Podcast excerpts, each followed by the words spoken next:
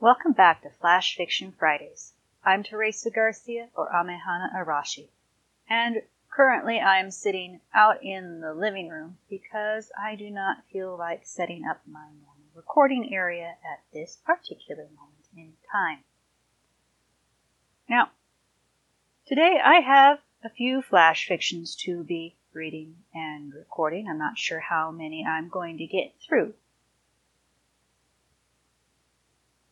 We are currently now into the set that I wrote during Flash Fiction Month.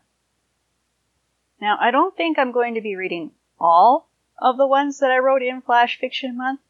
Some of them I think I might like to polish up a little bit, and some of the Flash fictions I think really should be done as a series, and that the Bigfoot ones need to be continued on. That's just all there is to it. So for now, I will read number one for Flash Fiction Month's writings The Nest. Softness. That was what she remembered. Ever since the beam hit her earlier today, she had been feeling an insatiable urge to nest. This is what brought up the memory. Frantically she had built all day the nearest that she could find to where the nest she had hatched in had been what seemed so long ago now. At last she could enjoy her nest. She settled in and pulled out her fluffiest feathers to line it. She wanted to egg so badly, but there were no males she had encountered this season. Were there even any left? The little bird settled into her dreams, remembering when there had been so many more of her kind. Every memory she grew a little smaller, a little more gangly, a little younger. The next sunrise revealed a small spotted blue egg. Carefully the owner of the beam moved the egg and nest into his box. When he returned to the ship, he would put it in with others of the same species he had collected elsewhere in the range. And that was the nest. Now, when I wrote that, I was originally envisioning an alien conservationist reverse aging birds and other creatures that he is finding that are dying out with an attempt to use them to repopulate another safer world and set the being to age them back again. But others that have read this already also suggest reverse phoenixes, which I might have to play with later. Now, the second that I will read is actually the third Flash Fiction Month story called Blind. For years now, even with her thickening glasses, the world grew blurrier by the day. First came the day that she couldn't read even with her nose to the page without glasses.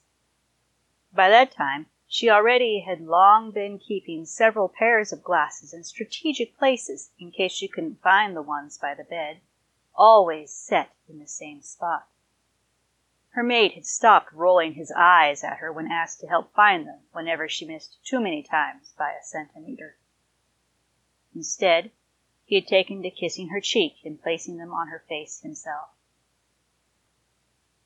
She had been smelling his growing fear before that day, with the loss of her sight growing, her other senses gained strength at equal rate.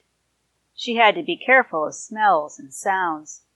Touch also ramped up, to the point she had begun to feel beyond simple touch. Navigation was increasingly by those as glasses slowly no longer were enough. Her diet grew more simple over time, as well as her taste magnified. When the day came that she was totally blind, she felt somewhat ready. Life blind wasn't so bad at the beginning. She was already fairly adapted and had learned Braille to be ready for this life. Thus, she could still read to herself. Audio books were increasingly purchased, though she hated the slow transfer they took toward only streaming purchases and away from hard copy CDs that she could slip into her non internet connected player.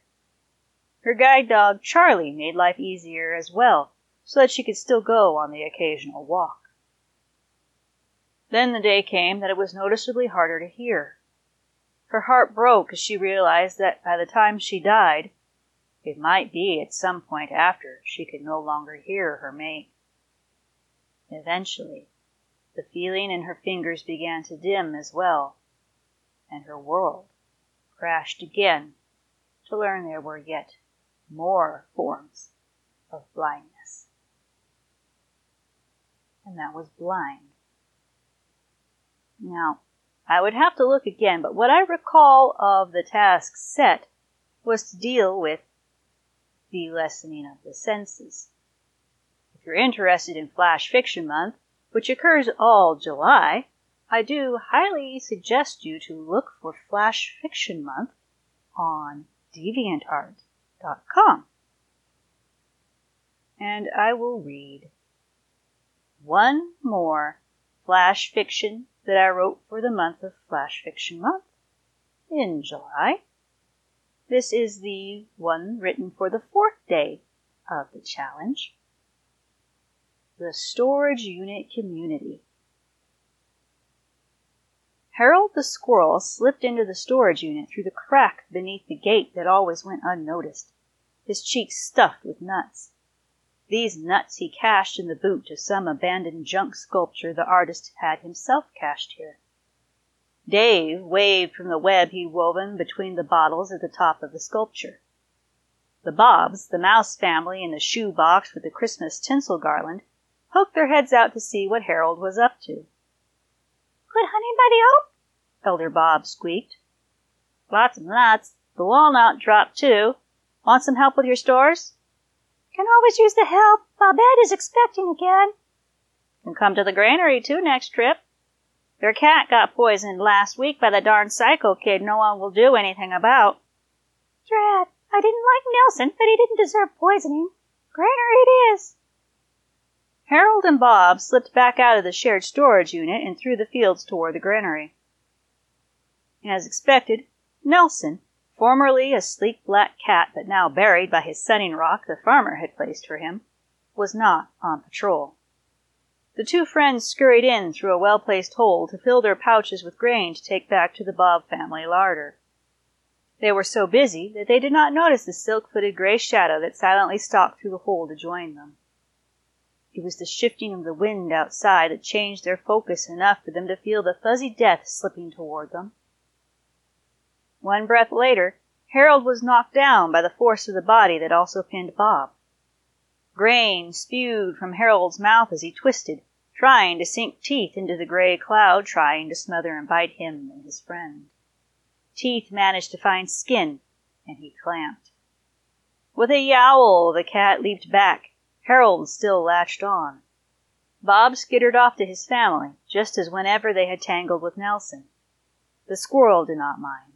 He had more mouths to feed. Letting go when he could, Harold let the new cat chase him. This could be fun to put a new adversary through his paces.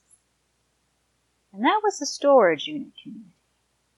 Now, the challenge to this one was we were supposed to be writing and including an object used in an odd way. There was something else too, but I can't remember quite what it was but it was written to a challenge spec. And that is going to be all that I read for tonight here on Flash Fiction Fridays. If you would like some of your short fiction featured on this podcast, please send it to me at Lady Rain Star at hotmail.com or THG Star Dragon Publishing at gmail.com. If it is used, I will pay you $3. It's not much, but then again, flash fiction tends to be short, and You retain copyright, so should you decide to publish it, you should be free to do so. Until next time, I'm Teresa Garcia, or Amehana Arashi, and this has been Flash Fiction Friday.